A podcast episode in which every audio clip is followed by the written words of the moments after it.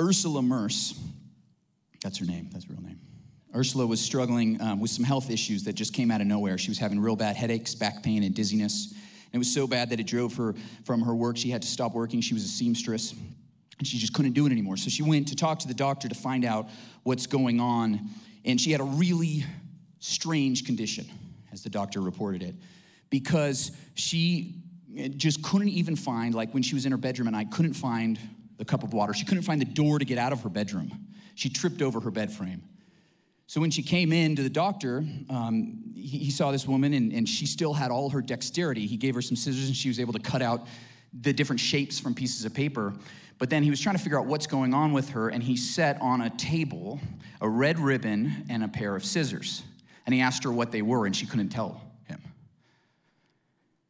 And then finally he said, Well, it's scissors and a ribbon. And she says, Of course it is. I, can, I see the scissors and ribbon. But he was confused, so he turned off the lights, and she couldn't tell that the lights had turned off. So, with more studies, he began to realize that she had lost her sight completely. But here's the strange thing she didn't know it. She didn't know it. In fact, when he tried to convince her that she was blind because she couldn't see anything at the, after 30 days, she couldn't see anything at all, she said, No, no, I can see. I can, she could describe in detail everything around her, but she couldn't see a thing.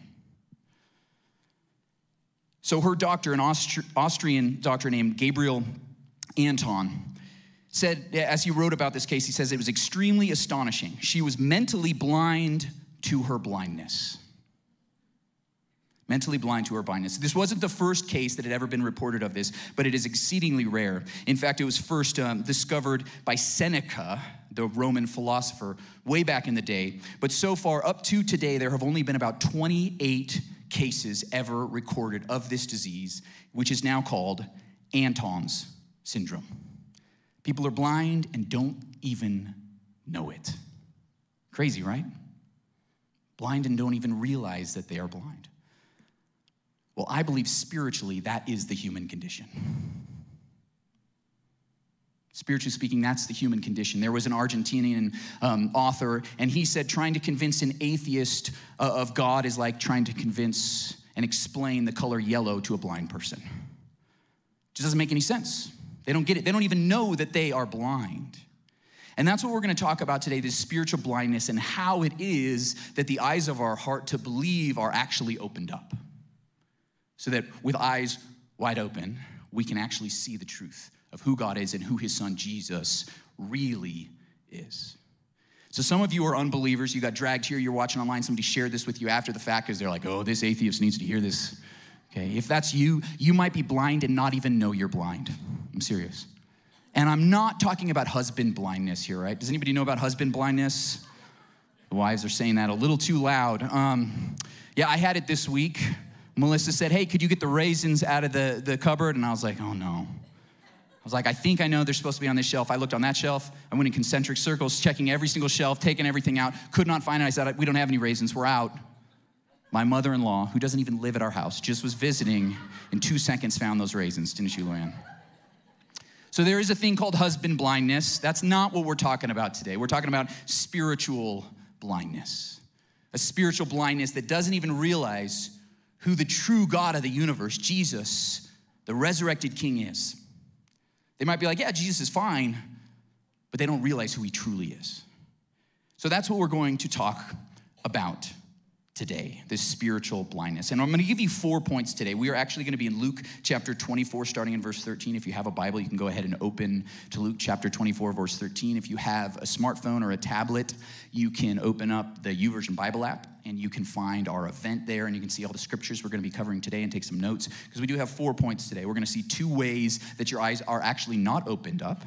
We're going to learn our big idea how it our eyes do get open and then what we're supposed to do about it is our fourth point as we learn to shift our mindset as we're going to in this series.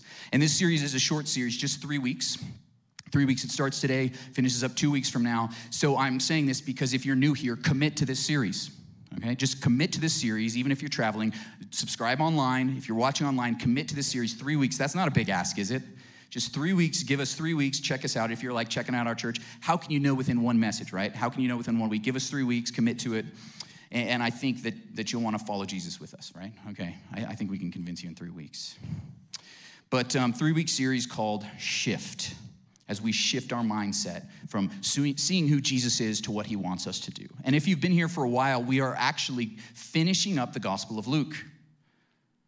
This is going to be message 67, 68, and 69 in Luke. Uh, did you guys know that? You guys don't even know that we're doing this because we do like a little section of Luke and then do another series and then a Luke. We started in December of 2019, okay, and we're finishing up. And if you want, you can go on our YouTube page and look under Luke Investigating Jesus and find all 69 of these messages and catch up if you want to do that this week. Yeah, yeah 69 once we finish up uh, in this series. Um, so, but but if you did, if you miss those, it's fine too. You're going to be okay. So, what we're picking up here in Luke chapter 24 is right after Jesus has risen from the dead. The tomb was empty. If you were here on Easter, we covered that section, verses 1 through 12. The tomb was empty. The angels appeared to the women, said, Jesus has risen from the dead. They run and tell the disciples. The disciples go check it out, and they do not believe. That's actually where verse 12 ended off. The disciples don't believe that Jesus is risen from the dead. They are they are spiritually blind. They're like, nah, someone rising from the dead, that doesn't happen. Like all of you who are like, I'm a scientist, I believe in science, okay? People don't rise from the dead, right? And that's what they were thinking. In, in case you're wondering, people in, in the olden days were not stupid, okay? People didn't rise from the dead every day, they never did. So when that happened, nobody believed. And that's where we pick up the story in verse 13. It says, Now that same day, verse 13, now that same day, Two of them were going to a village called Emmaus, about seven miles from Jerusalem. They were talking with each other about everything that had happened. And in verse 15, it says, As they talked and discussed these things with each other, Jesus himself came up and walked along with them, but they were kept from recognizing him. Do you guys see that? So these disciples are leaving Jerusalem. Everybody was in Jerusalem for the Passover. Everybody came to the city, right? Big, amazing festival, and now they're going home.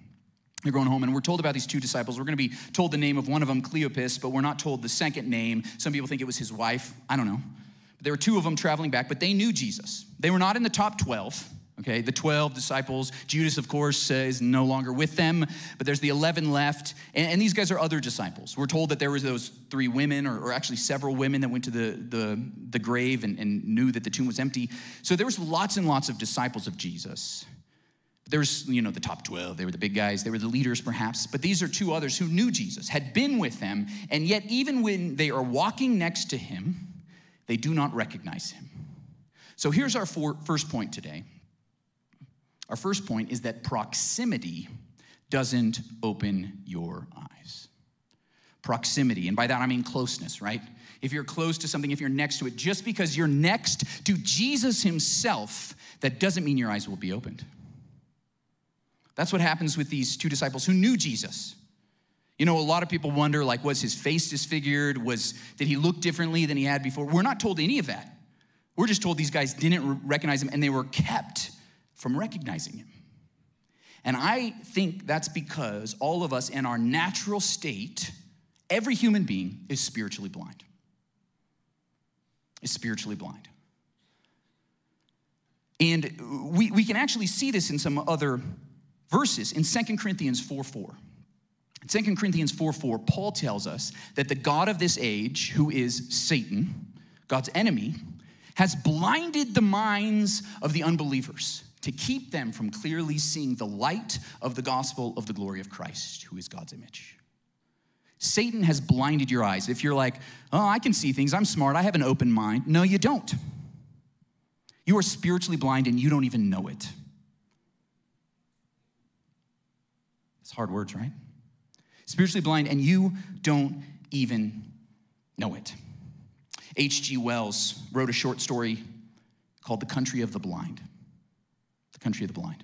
It's a really fascinating story because there is a, um, it was a man, he's, he's out hunting named Nunez. And Nunez, he's out hunting and he falls into this valley in a place he'd never been before. And in this valley is a village of people, and everyone in the village is blind. They cannot see anything. But they don't know they're blind because they're in this valley and they're the only ones who they've ever known. So they don't realize that they're blind. So Nunez is like, Great, I'm gonna be king here because I can see. So he tries to explain to them the sunrise and the sunset, how beautiful they are. He tries to explain to them the colors of the flowers, and you know what they say to him? You're crazy. Who is this crazy idiot? And they thought he was an idiot. Kind of cast him out, made fun of him, mocked him, didn't listen to him. He, he was crazy because everybody was blind and they knew that there is nothing else to see because seeing isn't a real thing. They're blind. He stayed there for a while after he realized he wasn't going to be their king. and he fell in love with a young lady there and wanted to marry her. But her dad was like, No, I'm not going to let my daughter marry this idiot unless he undergoes the surgery he needs to remove his eyes. So he'll stop talking about this nonsense and gibberish about seeing light in the sun.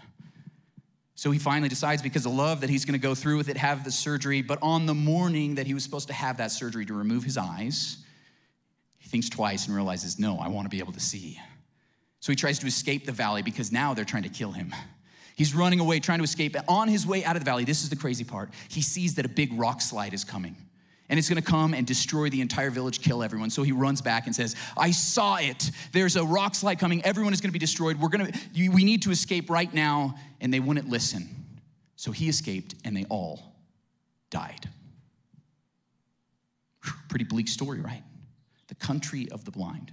Because if you are blind and you only know blind people, you don't even know you're blind.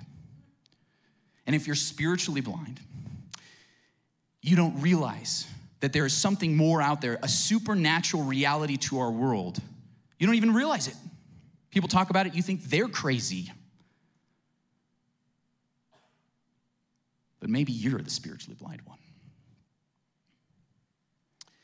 And I'm saying this because our proximity doesn't even open up our spiritual sight. This is interesting. Um, if you keep reading in verse 17, it says that Jesus asked them, as he's walking with these two people. What, what are you discussing together as you walk along? And they stood still, their faces downcast. They're sad, right? Because their Lord, their rabbi that they've been following, is dead.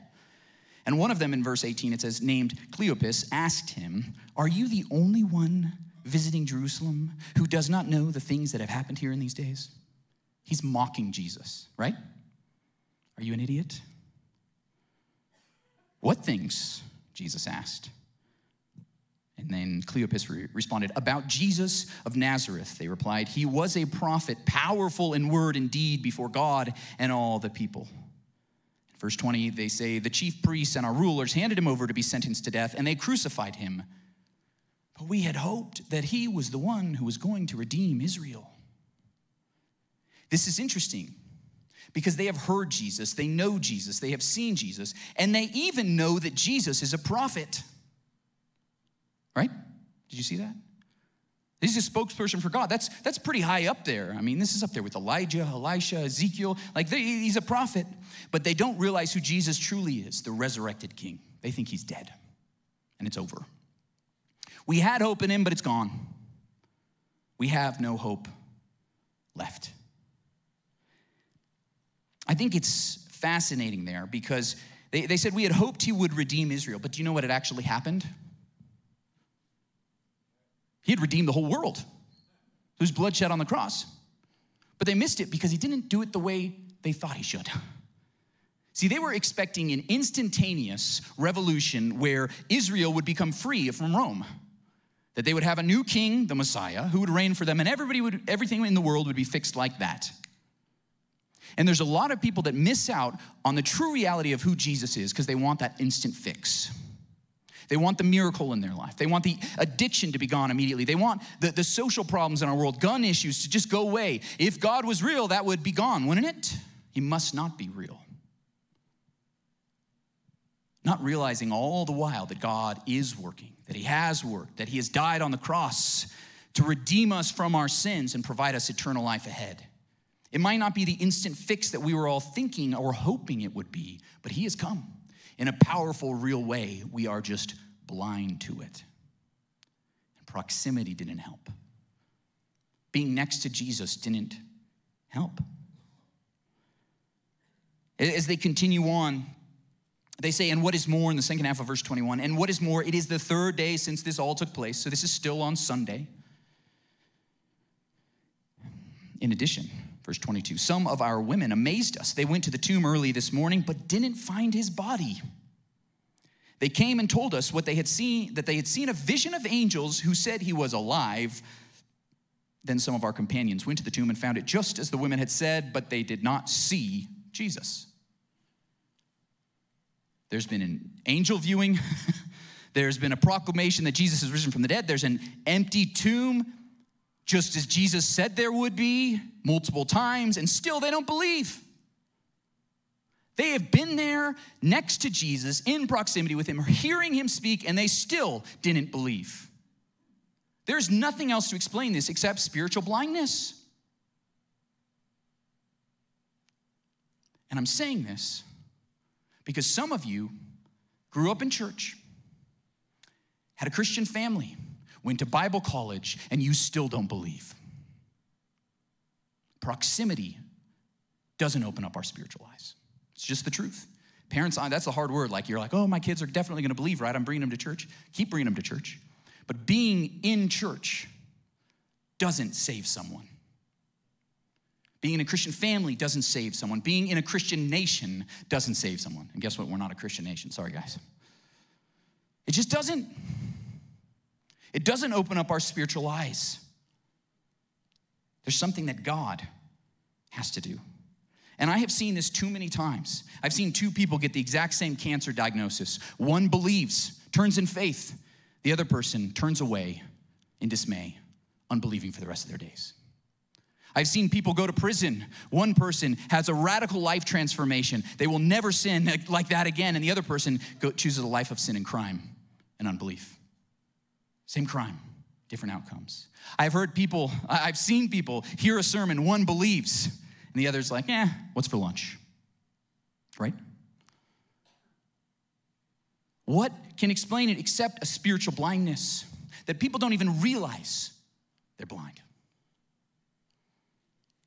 See, proximity doesn't open our eyes. In Ephesians 2, verse 1, Paul writes that you were dead in your trespasses and sin. We like jump into like Ephesians 2, 8, and 9, because that's like when grace comes in, like now things are good. But 2, 1 says that we are dead in our natural state. Do dead people wake up? Do they open up their eyes, look around? I dare you the next time you're at an open casket funeral, I dare you to go walk up, shake that body, and say, Wake up! Wake up! Just see what people do. Crazy, right? Because dead people don't wake up, they don't open up their eyes, they're dead. And we, in our sin, are dead unless our spiritual eyes are opened. Proximity doesn't open your eyes. You guys tracking with me? Proximity doesn't open your eyes. Here's the second part. Man, this is a tough one for me as a Bible teacher. Bible knowledge doesn't open your eyes. Bible knowledge doesn't open your eyes. This is fascinating. I met with uh, my boss over at the seminary. I, I teach over there, and he's a, a, preaching professor, loves preaching. And he, he pointed this to me, and I was like, wow, I'd never seen this in this passage. In verse 25, Jesus said to them, How foolish you are, you blind people. How foolish you are and slow to believe all that the prophets have spoken. The scriptures have spoken. Verse 26, Jesus says, Did not the Messiah have to suffer these things and then enter his glory? Verse 27 says, And beginning with Moses and all the prophets, he explained to them what was said in all the scriptures concerning himself. These guys were disciples. They had studied under a rabbi. They knew the scriptures. They were Jewish. They had probably memorized huge portions of the scripture because that's what you had to do even as an elementary kid in Jewish circles. They memorized like the first five books of the Bible, the books of Moses. They knew it backwards and forwards, and yet still, they didn't see that Jesus, the Messiah, had to die before he could rise from the dead. They didn't get it. Bible knowledge doesn't open your eyes. Now, this is an incredible thing for us because sometimes we're like, yeah, yeah, America, man, America has never been worse with Bible knowledge. Like they have all these quizzes, like people don't know anything about the Bible today. It's just, it's true. I want you guys to know the Bible, but that isn't enough in itself. I teach the Bible every single week we're here. Like, I'm not just up here like reading my favorite poem. God works through the Bible, but that in itself, knowledge of it, isn't enough to save you. I have known professors who have studied the Bible, have a PhD in studying the New Testament, more degrees than Fahrenheit, and they still don't believe. Right? They don't get it. They know the Greek and the Hebrew backwards and forwards. They don't see the truth. I would have loved to hear what Jesus said on that day with those two guys. Man, oh, I would have loved to hear it.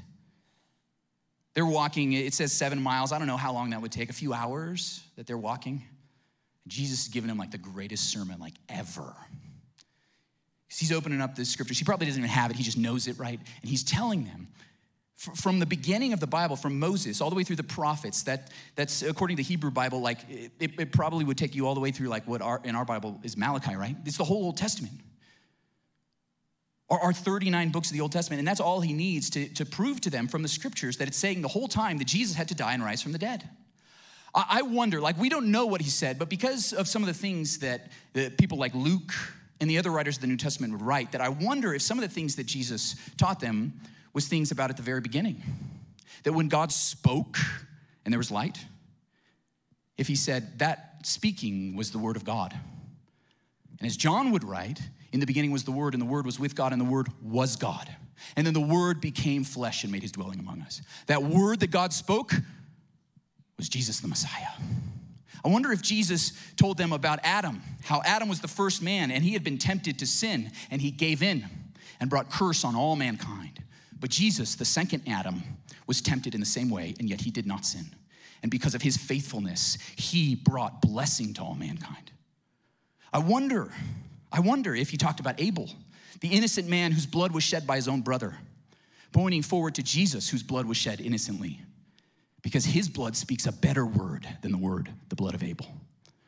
I wonder if Jesus talked about the curse in the garden because when God gave the curse on mankind in, in Genesis 3:15, he said, one day there would be an offspring of the woman that would crush the head of the serpent. And Jesus was that offspring. Defeat Satan. I don't know. Maybe he talked about Noah and how Noah clung to this wooden uh, construction, this ark, so that he and his family would be saved from destruction. And in the same way, we can be saved from destruction by clinging to the wooden cross of Jesus Christ. I don't know. I wonder if he talked about Abraham, who was promised that from his seed would come someone who would save the nations and bless the world. And Jesus is that seed who has come. Or that when Abraham took his own son and willingly took his one and only son up onto the mountain to sacrifice him, that our Father in heaven would sacrifice his one and only son, Jesus Christ, on the mountain. I wonder if he talked, I wonder if he talked about that.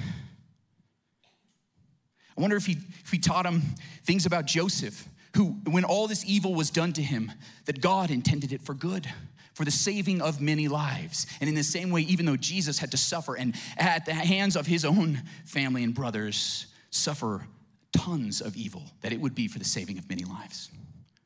I wonder if he said, like, like Moses brought God's people out of slavery in the Exodus, so Jesus had to bring us out of the slavery of sin, death, and the devil through the new Exodus on the cross.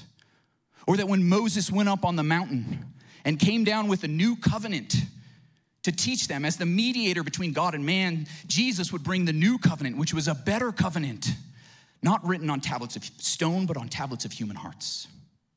I wonder if Jesus talked about that or about the Passover lamb was slaughtered and the blood spread over the doorpost so that God's people would be saved and the angel of death would pass over them. And in the same way, Jesus is the Passover lamb slaughtered so his blood would keep us from death. I don't know. I wonder if he talked about Joshua leading God's people into the promised land, just as Jesus is our captain leading us into the promised land of eternal life.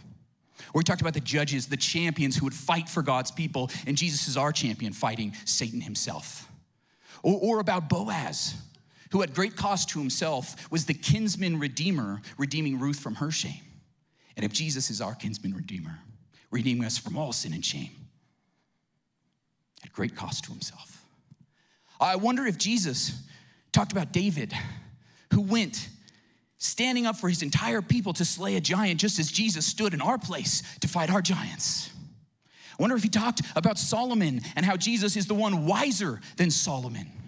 That he is the one great king, better than all the kings of Israel put together, who would sit on the throne of David forever and generations to come. I wonder if Jesus talked about the prophets, how he was an even greater prophet because he was bolder than Elijah, that he performed greater miracles than Elisha that, like Jeremiah, who promised a new covenant, he brought that new covenant. That Ezekiel saw the dry bones come to life, and Jesus offers us that new life. I wonder if he talked about the suffering servant of Isaiah who had to die and to suffer on our behalf, and that Jesus is our suffering servant. And I wonder if he talked about Jonah, who spent three days in the belly of the whale, but Jesus spent three days in the belly of the earth and like Jonah was spit up, vomited onto dry ground, Jesus rose from the dead, proving that he is the long awaited Messiah that all those scriptures have been telling about for years and generations and generations. I don't know. I would have loved to hear that sermon. Because Jesus said that. Those scriptures are about me. For millennia, they've been presenting me, they've been talking about me, and I am the fulfillment of those things. And what's fascinating is these guys still didn't believe. They don't have their moment of conversion here. I didn't notice that. That's what my professor pointed out. They didn't believe at this point. And Jesus had to deal with the same thing in John chapter 5.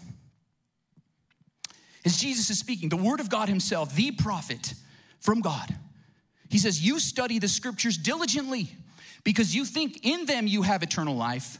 These are the very scriptures that testify about me yet you refuse to come to me to have life. See, Bible knowledge does not open our eyes. It was all there the whole time. They didn't see it, they didn't get it. Some of you have studied the Bible. You went to Bible college. You're like, my parents taught it every night, and it was, ugh.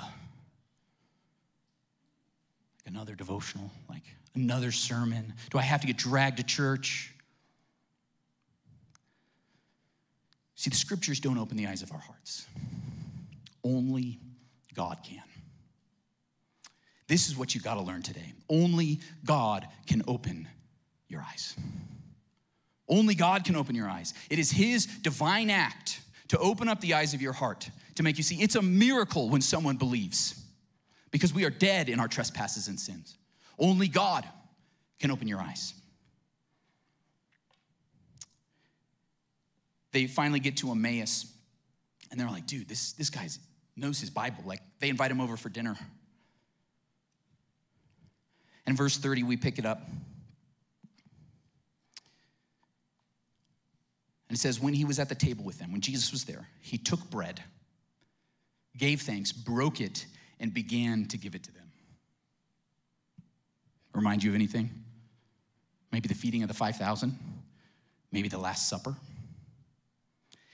And when he did that, in that moment, it says in verse 31, then their eyes were opened.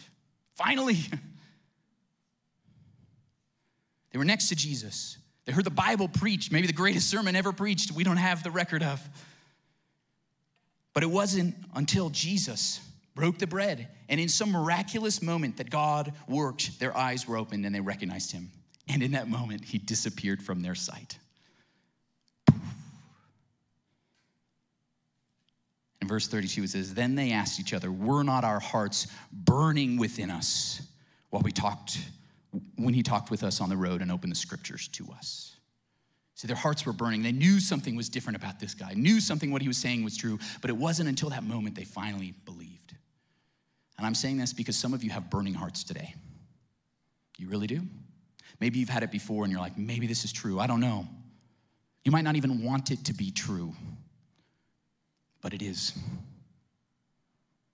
And God can open up your heart. I want to show you a couple scripture, if I can jump ahead, Hayden, um, to, to, to scripture that Jesus taught, because this is a very biblical idea in Matthew In Matthew chapter 11, Jesus says, At that time said, I praise you, Father, Lord of heaven and earth, because you have hidden these things from the wise and learned and revealed them to little children. In verse 27, he says, No one knows the Son except the Father, and no one knows the Father except the Son, and those to whom the Son chooses to reveal him. Jesus has to reveal himself to you before your eyes are open. It's that act of God, supernatural. And in John 6 44, Jesus would say, No one can come to me unless the Father who sent me draws them. It's the Holy Spirit working in our hearts to make that burning happen. And when that happens, Holy Spirit gets a hold of your heart and your eyes are open for the first time and you see the reality of the supernatural world that Jesus isn't just a prophet or a good teacher. He is the resurrected King, our God Himself in human flesh and it's transformative. Has anybody in here seen The Most Reluctant Convert? Seen that movie or, or the play? Seen a few. We watched it this week. It is about the conversion of C.S. Lewis. And the whole thing is basically a narration of things that C.S. Lewis wrote. I recommend it. It's great. It's a thinker. You got to really focus. Got to focus. And it's basically Surprised by Joy, C.S. Lewis's autobiography. But in it, he talks about how he was an atheist. He, he was an unbeliever. He didn't believe at all. He, he did not like Christians. He thought they were dull and boring. He didn't want anything to do with it, but slowly his heart was changed, one thing after another. And then he says, finally, there was one day where he fell on his knees, cried out to God, and this was his words as the most reluctant convert. And he said, even the prodigal came on his own two feet, and he said, I came kicking and screaming. So I was dragged to faith. But his eyes were opened, and he had to believe because it was true. Some of you have had that experience. You didn't want to believe. You're like, if, if Jesus is king, then I probably have to listen to him and do what he says. C.S. Lewis, in that, in that movie, he, talks about um, like, like Jesus could be extremely important in your life if he's the king. He could be not important at all, but there's not a chance that he could be moderately important for your life. it just doesn't give you that option. He's the king of kings that you must obey, or he's a lunatic. But when Jesus opens up our hearts like that, it's transformative. Ezekiel would talk about it how the heart of stone is removed and a heart of flesh is put in. Jesus would tell Nicodemus that it's being born again. You can't be born again on your own, okay? It's a work of the Holy Spirit. I think it's a lot like in Minority Report. Do you remember that when Tom Cruise had to get his eyeballs taken out and new eyes put in? Remember this? You remember that movie? It's pretty gross. But it's that takes that it's a spiritual eye surgery that you have to have for your heart to be transformed. And that's what Jesus does for us to open up our eyes that we too can believe. And it transforms you. It really does. Like for me, like I love the Bible. Like before that, it's like, man, this is boring. Like, do we have to read this? All of a sudden you get that, oh, I gotta read more. I wanna be in church. I don't care if it seems boring and we're singing those old songs. Hopefully we get some newer songs in here, right? It sounds, we sound pretty good, right? But you guys know, it's like you love being around God's people. Your heart is transforming. You're like, what am I doing reading these Christian books with my free time? See, God has opened up your spiritual eyes. And if you have that feeling, embrace it, okay? Read your Bible, be with God's people, worship Him in a church community.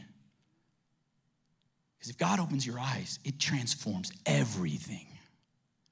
That's why C.S. Lewis would say, I believe in Christianity as I believe that the sun has risen, not only because I see it, but because by it I see everything else. It opens up our eyes. And only God can do that. It's His powerful, miraculous work to save you. And I'm grateful that He opens eyes. And once your eyes have been opened, this is the shift we're going to be talking about this series. Once your eyes are open to this truth, you got to tell other people, right? How can you keep that to yourself? So, this is the fourth point. What do we do with this? Help others have their eyes opened. Notice I didn't say open other people's eyes. You cannot. You cannot argue them into the kingdom of God. You cannot cajole them or force them to believe. You can be like, wow, I read this book and it transformed my life. It might change them, but it might not. We don't know. Jesus shows up in these mysterious ways on the side of a road talking to two people. And then it's when they break the bread that they're like, ah. You know, it's these weird moments that God shows up to open up the eyes of our hearts. But we have to help others. And yes, that does mean we bring them into proximity to Jesus. We invite them to church. It does mean we tell them what the Bible says because God works through God's word. The Holy Spirit works those ways. In, in them of themselves, Bible knowledge, proximity won't open someone's eyes, but it's through them that God will show up. And you know, one of the most encouraging things, when I learned this truth, it transformed me because before that, I was like, I have to evangelize people. And I felt a burden and I felt guilty because I was like, what if I say the wrong thing? What if I do the wrong thing? Should I have said something? Oh, I didn't. Oh, now I'm a bad Christian. I wasn't good enough. I didn't have the right words. I didn't know how to answer the questions. Uh, I got tongue tied. I said too much, focused too much on the dinosaurs. Like, oh my gosh. But if you know that it's God's power who opens up the eyes of our hearts, you don't have any burden because He's going to save them. I don't have to do anything except tell them. I just have to tell other people. To invite them so that maybe uh, if I'm nervous to tell them, the pastor can, right? Okay, that's fine. I get it. That's step one. We'll get you there. But I want them to hear the good news of Jesus because this is what it tells us in Romans chapter 10, verse 17. Says, No one can have faith without hearing the message about Christ. See, at the end of this story, these two disciples, they run back to Jerusalem. It was at night, so they were like, okay, it took hours to go out to their village. They run back. That same day, they find the 12 disciples and they tell them what had happened. And they find out that Jesus had appeared to Peter already, and they're all rejoicing because all of them have had their eyes opened. They had to tell the 12 disciples what had happened to them, actually, the 11. They had to tell them because that's what we do. We tell others. We tell others so that their eyes can be opened. And no one can have faith without hearing the message about Christ. God has chosen that method as his way that he saves souls. So when we tell them about Jesus and what he did for us on the cross, that he rose from the dead three days later, it opens up hearts. That's why we've seen some incredible amount of evangelism this year. We have seen more people indicate that they have made a decision to follow Jesus already this year than we have like in years past, like combined. Like it's incredible. And I'm like, it's because God works that way. He opens hearts of people that it doesn't even make sense. They hate Christians. They think church is dull and that they come and they hear the message and they're saved because God opens hearts. And it's amazing, and we get to be a part of it. We've seen almost 60 people on average start coming to our church between March and May. 60 more people. That's pretty cool, right? Yeah, I love it. Yeah, that's something to celebrate. And our church is growing, and we can invite more and more people to hear this message. We can invite kids to VBS so that they can hear and then we'll bring their parents back on Sunday, right? We've got to do that. We are the messengers God has chosen, and that's the major shift we need to have in our mindset.